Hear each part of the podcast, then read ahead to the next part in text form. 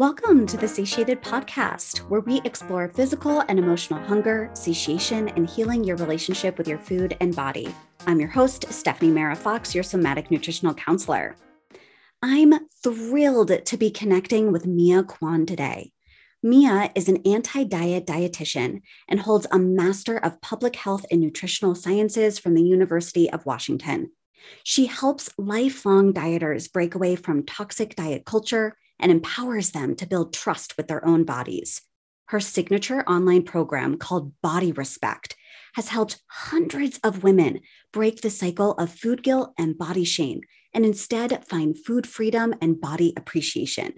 In addition to her online practice, she is a nutrition faculty at Seattle Pacific University. She is a strong anti diet advocate and believes that all bodies, regardless of weight and size, deserve respectful and compassionate care. Welcome, Mia. Thank you. Thank you for having me. I'm so glad to be talking with you today. And I would love to start off today just learning more about you and how did you get into this work? Yeah, it's uh, um, an interesting story because had I someone asked me 10, 20 years ago if I saw myself doing what I do now, I mm. would have had no idea. I probably didn't even know what a dietitian was you know, as close as 15 years ago. So I actually had uh, a different career post college. I had, I worked in media and communications and had a corporate career for about seven, eight years. And really, up until that point, nutrition wasn't even something that ever crossed my mind, let alone anti diet, you know, and that word probably did not exist back then anyway. Mm-hmm. But what got me into nutrition was just being in this chronic workaholic with my corporate job, neglecting my own self care and ultimately my basic needs, right? Because now, if I think about it, it's so common sense, but it really wasn't back then for me that I needed to fuel my body regularly, that it deserved adequate rest. I could have been a lot more compassionate and caring to how I spoke to myself, all these things. And it's interesting that the gateway to taking better care of myself was thinking, oh, maybe it has something to do with what I eat. And that's when food and nutrition first crossed my mind. And mm-hmm. I kind of had that period I think as everyone does because of how powerful the diet culture messages are about how we should eat, what is good versus bad. Everything is a lot of times put in such a dichotomous light in that way. And we don't think twice about it. I didn't either. And so when I really got interested in nutrition and thought it was fascinating, I thought I would become one, become a dietitian who tells everyone to eat all their kale and quinoa and stop eating sugar. And I thought, you know, if I ever have children, they're never going to have ice cream. What a terrible thought to have. I mean, I have a lot more compassion for myself now looking back because I understand why I had those thoughts. So that was kind of my how I got my toes dipped into nutrition and went back to school to get a degree in nutrition. And it was kind of by accident that I had a training fellowship at Seattle Children's Hospital with the eating disorder teenage population in their adolescent medicine clinic. And that's mm-hmm. where I stumbled upon the foundational ideas of anti diet. That was still not a phrase that existed then, mm-hmm. but I got my introduction into intuitive eating, why we can't tell someone's health or their wellness status by just looking at their size or their BMI. So, all these new ideas that were more grounded in actual health and care and not just on a number or calories or weight.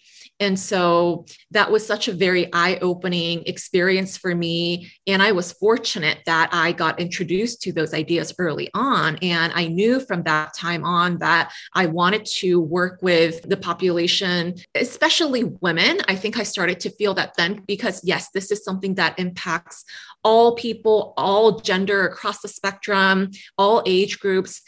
However, those of us who identify as women, there's another layer of what is um, expected of mm-hmm. what a mm-hmm. good body is, how we should eat, all those things. And so that's when I started to have this kind of conviction of I really want to help women uh, heal their relationship with food and their bodies, to stop dieting, to maybe recover from a long-standing eating disorder. So that's the work I've been doing for almost a decade now. And I just was so surprised you know the more i did this work that first i thought it was just teenagers. Then i when i when i worked in the college population oh i thought oh college students are impacted by this too. But then when i started my private practice i had clients in their 30s 40s 50s 60s and really started to realize wow this is just never ends and the time that is lost during all these years of being trapped in the diet cycle is just excruciating. And so that's my kind of long winded answer to how I got into this work and where I am now. Yeah, thank you so much for sharing that. You know, I really hear you ebbing and flowing with first this insight of, oh, wow, you know, what I eat affects me. And I have found that that was a very similar journey that I took as well when I was trying to heal my gut, that I got really fascinated with nutrition and what I was putting in my body. And then there's this whole nother layer that eventually opens up of it's like, ah, but it's it's not just about the food. And actually, if we're focusing too much on that, there's other pieces of our healing that aren't being attended to.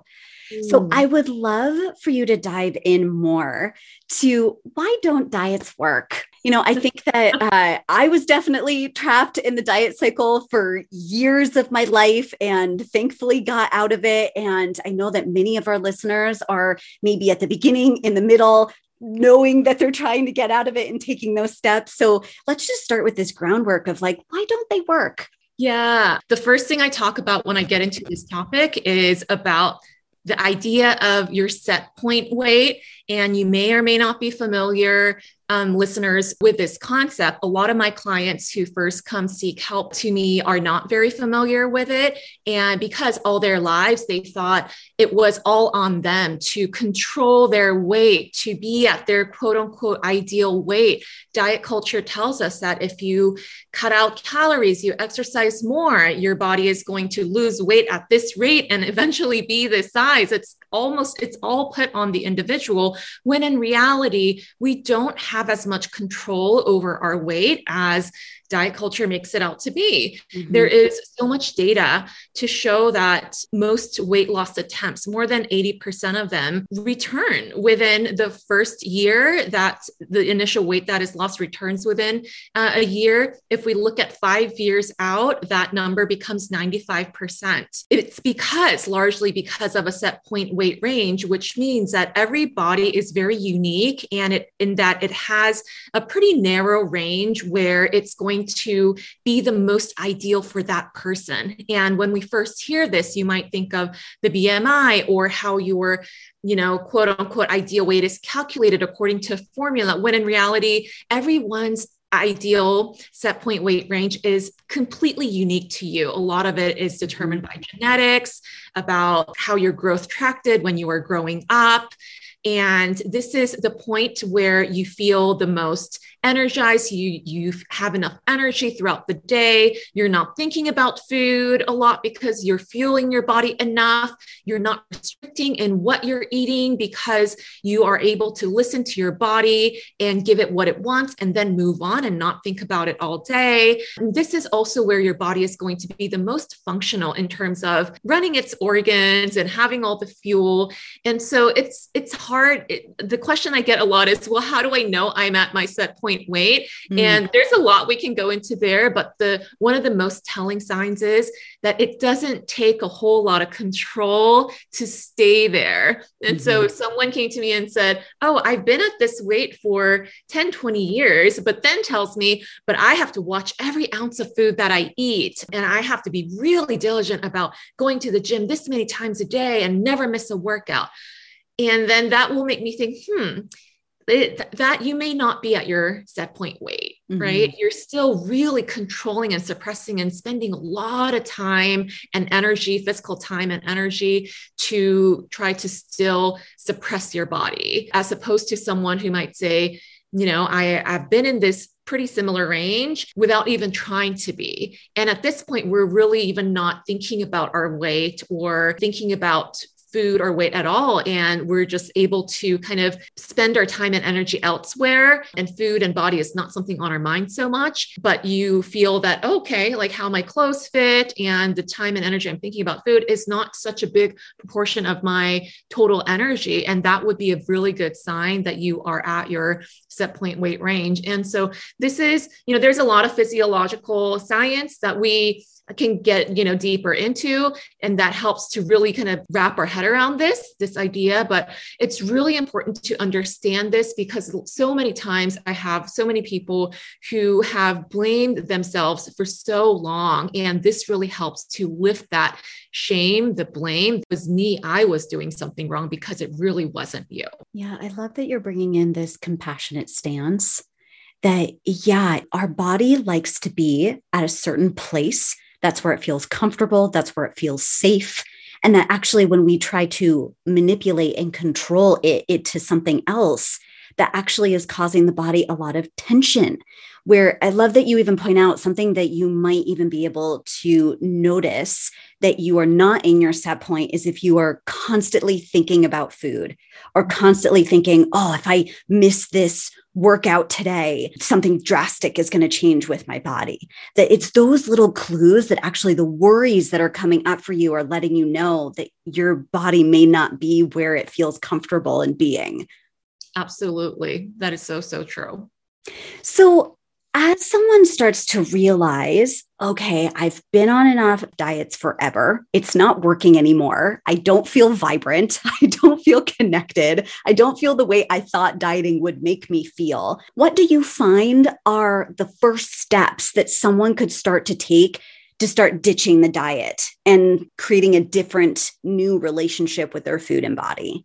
Mm-hmm. That's such a good question. And I think there are several things that someone can do there. And just to point out that that is also such a pivotal, huge step just to think to yourself that acknowledging that diets don't work because I think that's often a really important point to kind of reflect on is a lot of times with diets because there might have been that short term where you were kind of on a high feeling that initial weight loss or oh this is working. But to really when we really start to reflect on it we start to realize that was very short lived it wasn't sustainable. And what came after that was really an excruciating cycle that did not make me any healthier and happier. And so to acknowledge those things are really hard to do. And yeah. so if you're there i first want to say really big step you know know that's such a brave step too because it's mm-hmm. seemingly kind of going against what this powerful force of the majority of the diet culture is telling us that that is good for you because the diet culture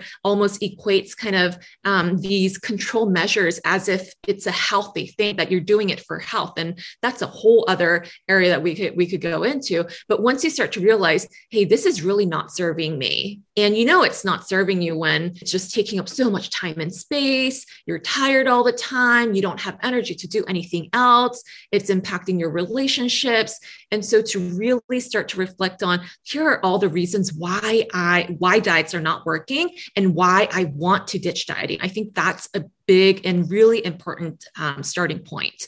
And so once you make that kind of declaration, even if there are times after that that you feel, ooh, but maybe this new diet, ooh, my friend started this one. Maybe I should do that. And you can kind of refer back to that list and say, remember all these reasons why I decided to ditch dieting. Remember how diets really made me feel in the long term. And it's going to help you kind of stay grounded. So I think that's a good starting point. And then the next thing would be to really set yourself up your environment so that you are no longer kind of blindly taking in all the diet culture messages without any filter. And so it's starting to create a filter around you. And that could be in your physical environment, it could be also in your thoughts. And so with the physical environments, uh, I talk often about how, you know, this is the one type of detox that I do support, which is like a diet culture detox, right? It's mm-hmm. let's, you know, purge everything in our life that doesn't support this new path of trying to really make peace with food and my body. And so that could be starting with, you know, what kind of social media accounts am I following? Anything that is still talking about diets, you know, all the before after pictures, talking about controlling food. Those are all the accounts that can be triggers. So removing those, you know, unfollowing those triggering accounts, getting rid of the old diet cookbooks in the house or the magazines, going through your closet and getting rid of the clothes that no longer fit you, you know, the jeans that are you're still holding on to, even though it, they haven't fit for years and you used to wear them in high school or something, right?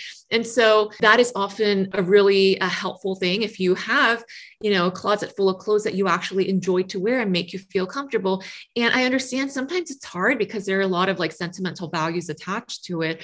And so if that's the case, I tell clients that you can, you know, set them aside. You don't have to get rid of them entirely to begin with. Maybe just create a separate pile that you're not seeing directly in your closet. So little things like that can be a really great way to kind of set yourself up to start to separate yourself from diet culture as you move towards more into this place of in, instead of trying to fight your body, trying to make peace with your body, trying to work with your body, and eliminating the diety triggers as much as possible can be a really helpful step in starting to do that. I love these pieces that you're sharing right now. First, the piece of writing your bigger why.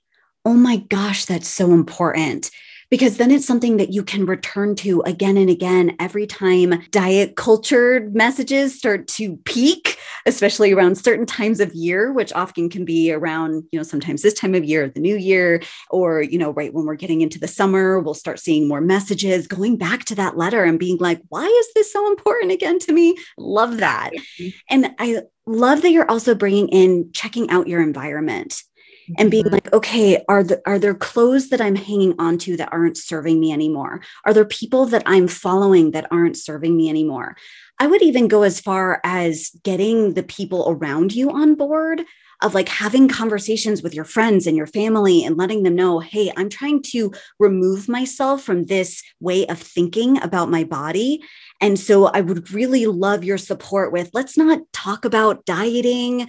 Like, let's actually try and talk more about celebrating our bodies. So you even get to bring the people around you on board in this new adventure as well. Yeah, having that supportive community is such a a pivotal piece in this process because again like it can seem like you're going against the grain. And if you have people in your life someone close who can get on board that's great. And that's going to really help you out to not feel like you're quote unquote the crazy one. But unfortunately i have you know a lot of my clients do feel like they're this you know odd one out when a lot of their close people maybe close friends maybe their spouses or their parents are still deep in diet culture and so I just want to kind of acknowledge that too that if you have a great support system, that is awesome. If you don't, you know you're not alone. And that's why kind of even seeking these communities and support systems on social media that's a great way to use social media to follow people who do promote anti-diet who or uh, facebook communities where people are trying to do this or joining support groups. That's why i started to have group programs because a lot of times clients were talking about i am so on board with this now because i know diets don't serve me. But as soon as as you know i stop talking to you like outside of sessions or something that i feel like i'm all alone. It's me against the world all over again. And how this journey just feels so isolating because it's still not what the majority of people identify with. And so i just want to you know acknowledge that and normalize like what you're feeling if, if that's you. Um, and that there are other ways to seek community and support even if you don't have anyone in your in your life right now yeah, thank you so much for normalizing that. I think it's really important that I know, especially a lot of the individuals who come working with me as well, feel like there's nobody in their life that they can actually talk to about this new journey that they're trying to embark on. And so, even if it's you going on Facebook or Instagram, you know, even I'm pretty sure I found you through a hashtag. you know, if you look up things like hashtag anti-diet, hashtag health at every size, you know, hashtag weight stigma, you will start finding your community and people who are trying to go on a similar path that you are. I love that you're bringing that in. And so you've mentioned anti-diet a few times. And mm. I know that there's kind of this, when people hear that, there's this a little bit of stigma around it of, oh, it means that you're just like not trying to take care of yourself anymore. So I'm wondering if we could redefine that here of what being an anti dieter actually means. Yeah, that's so, so important, right? I think there's so many misconceptions around it because it can sound like, because again, diet culture likes to put things in this very black and white light. Mm-hmm. And so people think it's easy to think that stop dieting means I am letting go of health. I am giving up on myself. I don't care about myself anymore. So I'm just going to do whatever with food, with body, right? That I'm just going to you know, going to toss myself out and not care about myself. And that is absolutely not true. I think one of the big things that we have to acknowledge here's another reason why diets don't work is because regardless of what diet you are on, whether it be whole 30, Weight Watchers, even Noom, you know, all these diets, no matter what diet you're on, it's the same thing in terms of they are giving you a set of rules to follow. Mm-hmm. They are external rules that tell you what to do, what not to do, what to eat, what not to eat, how much to eat. And no wonder this doesn't work when you're such a dynamic human being who has a lot of different needs that change all the time, that you have a lot of, you know, your life is dynamic and things that happen in your life and work and family life is going to change. And then your needs are going to change. And so, how does it make sense that you're going to, these external set of rules are going to meet all your needs? At any point in your life for the rest of your life. That doesn't make any sense at all. And so, that's why diets don't work. So, anti diet doesn't mean that we're suddenly throwing ourselves out and not caring about it. It means that I am no longer following these external set of rules that someone else and some other diet is enforcing on me. I'm taking my power back from diet culture. I am working on listening to my own body. I am working on hearing what my body has to say of what it needs at different points in time. And that's what anti diet means. And so, in a way, it's actually a better self care framework that is more tailored to the unique you. And so, this is a process where, through getting to learn your body cues again, and this can definitely be a process that takes time, patience, yeah. because a lot of times when you have come from this, you know, years of listening to rules and following rules, a lot of my clients are like, I don't even know where to start. Like, how do I? So I'm suddenly going to get some divine, you know, sign that tells me this is how much you should eat. Like, I have no clue how to listen to my hunger cues.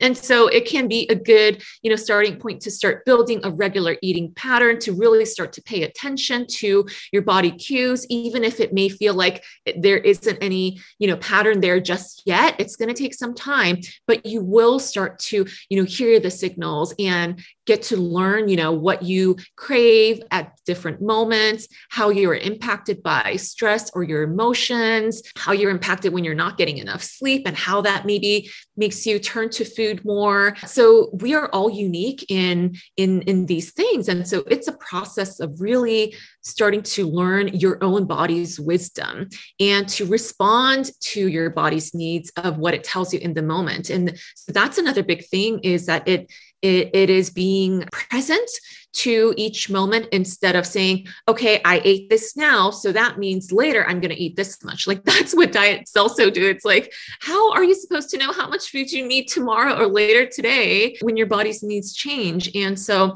the idea of anti diet is really just putting back things on your body's needs now and so it's a practice of starting to listen to your body now and not let any diet dictate that.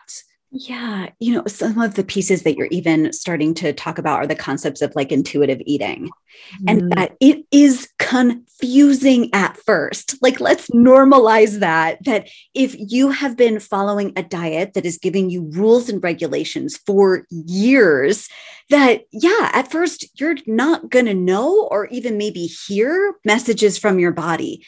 And that might mean sometimes you overeat Sometimes you end up under eating. Sometimes you mm-hmm. get that sweet spot. And it's kind of starting to discover in with a lot of experimentation. And so I'm wondering as you start to teach those you work with around intuitive eating concepts, what's even like baby steps that you often offer there because it can be really confusing at first. Mm-hmm. It can absolutely be confusing. And I think, yes, we can't stress enough the importance of just normalizing that. And I think something that has helped a lot of my clients is unlike diets that begin easy and then it becomes more and more impossible as time continues on to stick to it intuitive eating is the opposite where in the, in the beginning it feels so overwhelming and confusing yet with more time, with more practice, with more attunement to your own body, I promise that it will get easier. And it will because you are going to get so much more in touch and attuned to what your body actually needs. And so, one of the most important things with starting with intuitive eating is first to build that regular eating pattern. I think, especially if someone has been chronically under eating or their eating has been really chaotic, that it's been all over the place, or they're used to kind of pushing, delaying, you know, eating and for as much as possible, and then maybe end up binging later at night. All these things are happening because your body is not getting the adequate amount of fuel that it needs. And frankly, it's even hard to distinguish, you know, am I eating because I'm hungry? Am I eating because I'm stressed? Am I eating because you know i'm deprived. These are you can't answer these questions unless first the body is getting enough fuel right? Like it can feel like you're maybe stress eating but maybe you are just hungry. And so we have to kind of start there. So i always ask clients to kind of do this brainstorming activity of how many times a day am i eating? How many meals? How many snacks? How many hours in between am i going without eating food? And how do i feel during those times that i'm not eating? Because sometimes a lot of times we're not paying paying attention to how the body feels. And so by starting with some structure, and this is also another misconception about, you know, listening to your body and intuitive eating is that, oh, that means you can't plan you can't meal prep you can't you know like it's just a free for all right yeah. and you only eat you know when your body gives you that signal no because we know that your body needs a good significant amount of fuel every day regardless of what you do or don't do. And yes, as time goes on, it's going to be easier to be more flexible and attuned to the changes of the body's needs. But right now it's overwhelming to think about all of that right now. So let's just start with making you know a regular eating pattern to set you set yourself up so that as your body starts to give you different signals you are able to pay more attention to it. And so that's a good starting point is to just normalize eating frequently throughout the day. If you are you know only having one meal later in the day and that's a large meal then a good place to start a baby step to add do that could be just trying to have one more meal before that instead of suddenly saying, okay, I'm going to start eating three meals and two, three snacks a day. Like that's hard to do if you've never done that before. And so mm-hmm. um, don't try to do it all at once, but try to build up that regular eating pattern. And that can look different on everybody. And so that in itself can be a kind of an experiment. I love kind of framing things as an experiment because then you just get to see, let me just see, let me just stay curious how this works out for me. Let me see what about this works for me? And what about it I might want to continue to change. And that way we're not saying this has to work or we're not turning it into yet another rule because that's we we can have the tendency to do that when we're coming from listening to the diet rules. Oh, i'm resonating so deeply with everything that you just said. I often find that creating that structure is a really smooth way to start moving away from diet culture or dieting. That it's oh it's giving you some sense of oh i have something to move to that still feels like it's holding this sense of safety of structure and routine of okay i'm going to eat consistently. And it gets to be more of a guideline instead of a rule and that some days you might need more snacks some days you might need less so that you get this okay i have this guideline of i need to eat about every few you know 4 to 5 hours throughout the day keep my blood sugar level stable and from there, then you get to discover all the things that you just listed. Why am I eating right now? Because as your body gets this sense of safety of, oh, I'm going to get consistent nourishment, then you get to go to the deeper layer of, okay, am I eating because I'm stressed? Am I eating because I'm actually hungry? And I love that you brought in paying attention also to how you feel in between your meals. That if you ate a meal that you thought was enough, but for the next two to three hours, all you're thinking about is food. That's actually your body communicating with you. And what diet culture wants to make you believe is you did something wrong. And oh, you just need to squash this voice or not listen to this hunger. And actually, we get to start to pay attention to it. Oh, there's a reason I'm thinking about food. Maybe I didn't eat enough. And that might even mean, oh, I can eat again. That's where the intuitive Absolutely. eating piece comes in of I can eat again if my body's telling me it really needs it.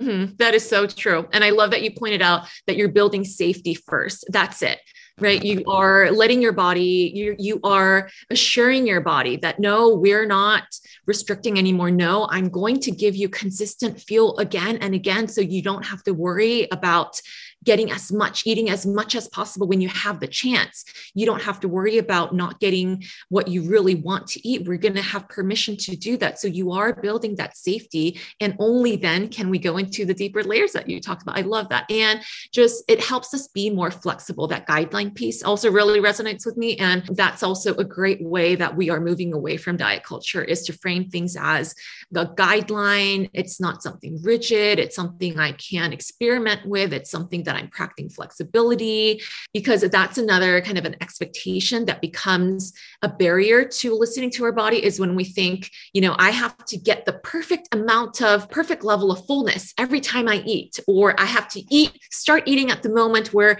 I'm kind of perfectly hungry, right? Like we try to find this place of where I'm not starving, but I'm also mm-hmm. still adequately hungry. You might feel like, oh, I failed intuitive eating if I don't, you know, if I do get to a point where I'm ravenously hungry. No, there is no failing at intuitive eating. And that's the beauty of this is that you're building this practice and flexibility. This is not like a diet will. It says, you know, it's a success and fail. It's all on you. This is a process of building a different kind of relationship with your body, practicing how to take care of yourself to the best you can, but you don't have to be perfect because we're already innately worthy and perfect enough, not, you know, depending on how well we do this. And so that's another good reminder to have while um, being on this journey and doing this practice is that it's all about that attunement and flexibility, not about rigidity and control. Because when we start to think about it in that way, you know, and when that does come up and you feel like, oh, I'm kind of falling back into this trap of wanting to be rigid with intuitive eating, be compassionate toward yourself because it makes sense why your mind tends to go there because of all the things that we've learned from diet culture.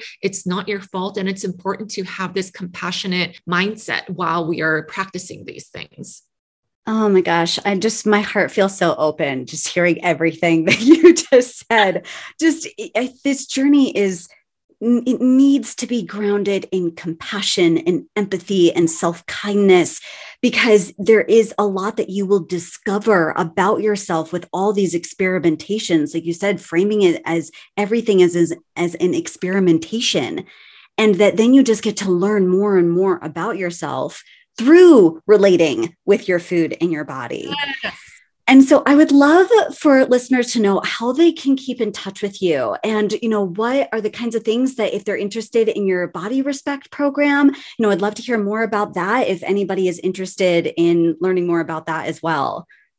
Yeah. So the best, the platform that I'm most active in is Instagram. My handle is foodbody.peace. Uh, I post regularly and share a lot of tips and motivation, hopefully, in your food and body peace journey. So, especially if you're looking for that sense of community and reminders of why you want to move away from diet culture, that's a lot of what I talk about. And my signature program, Body Respect, as we mentioned, is a group program. So, I offer this framework in both group coaching and in one on one coaching because I understand like that sometimes we just need more of that personalized support. So, that I also offer to a number, a limited spots of clients. But in my group program, this is a lot of magic happens here. And I know that one of the biggest kind of struggles in this process that I hear over and over again is again that guilt, the isolation piece, and also the guilt and shame, these really difficult emotions that come up in this process.